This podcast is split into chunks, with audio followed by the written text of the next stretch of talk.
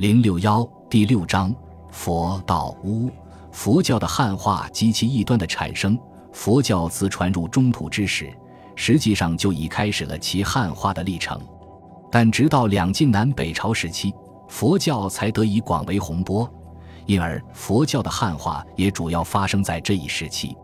或将佛理玄学化，或吸收儒家纲常学说，或原道入佛，通过各种途径和方式。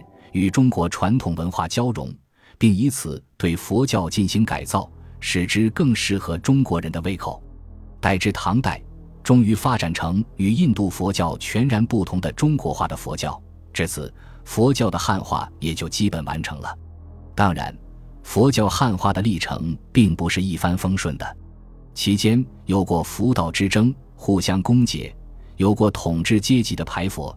以强硬的手段对佛教进行镇压，也有利用佛教教义举行起义，成为佛教之异端。